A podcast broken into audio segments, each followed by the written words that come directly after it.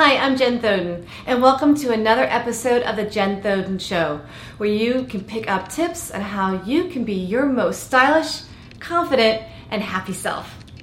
In this episode, I want to focus on mm, really our own personal self image and self worth.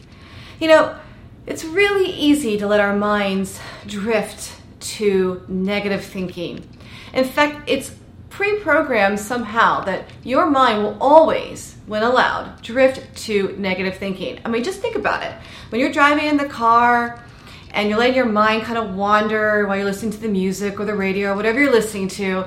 And what do you think about? Do you think about good thoughts? Maybe sometimes, but I would bet you most of the time you are catching yourself thinking about what went wrong yesterday, what went wrong in a conversation earlier today, a, a past memory that you're that just coming up because of a song that's on the radio. And we we we do this to ourselves and we and it's so easy to allow those that thinking to kind of bring us down. And it's really hard to live a, a, a truly joyful happy life when we're constantly thinking about all of these negative things. And here's the thing we do this to ourselves to our own personal selves. I mean, think about this. If i were to ask you list three things that you love most about your body. Now, list three things that you would like that you like least about your body. Now, I bet you that that question was much easier answered than the first one, right? It's really easy to pick out what we don't like about ourselves. And we beat up on ourselves every single day, even if we're not really conscious about it you know you you decide that you're going to eat better and then you have a cookie and then you berate yourself because you didn't eat good. That was bad. You weigh yourself every day and if you're not the right weight you beat yourself up because you're not at the right number that you should be or you think that you should be. And this is not necessarily a thing about oh you have to love yourself but what i really want you to try is and i love this because i've done this exercise and it, and it, and it really works for me and it I'm hoping that it will help for you. Because here's the thing. Your mind can only think of one thing at a time. It's a fact. I'm not making it up.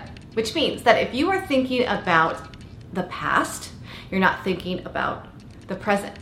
If you're thinking about something negative, you're not thinking about something positive. If you're thinking about the problem, then you're not thinking about the solution. So, the best way to get your mindset to be more positive towards yourself and therefore outward to the world, I have an exercise for you. Now, wait, before I give it to you, you're probably wondering so what? Why does it matter? Well, it does. It does. Because everything that comes into your world, you attract and you create, whether you realize it or not. And your positive energy that starts from within when you are more confident and you feel good about yourself, that reflects directly back out. And those positive energy vibes are contagious. And good things happen. When you send out positive, positive is attracted back.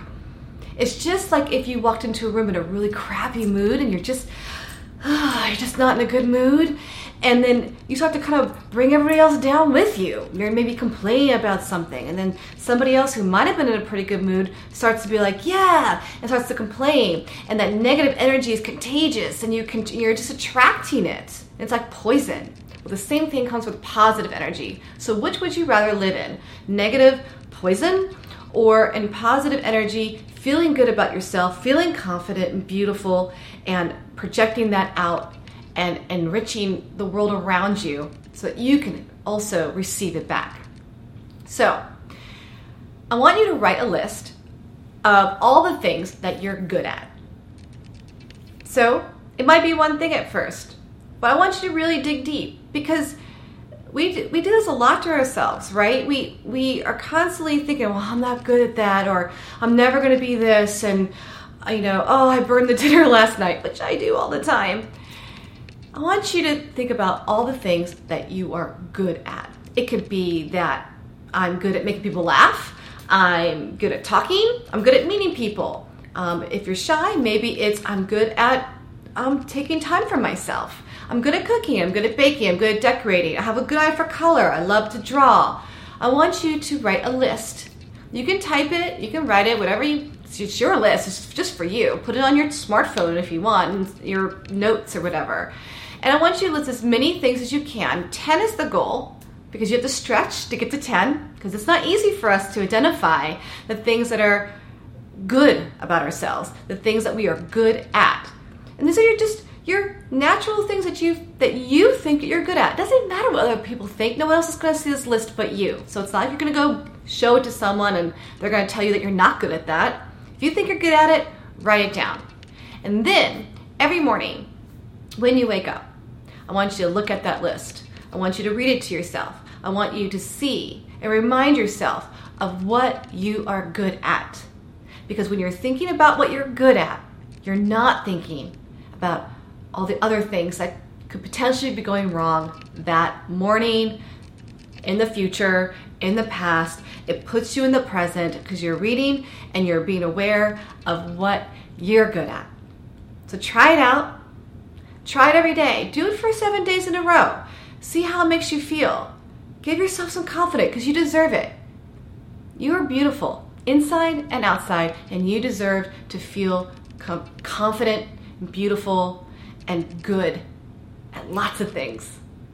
I'm Jen Thoden. Please visit my blog at jenthoden.com. Find this post comment and let me know what you do to help yourself feel better about you in general, your self image, and to boost your confidence. Share with everybody else. Love to hear from you.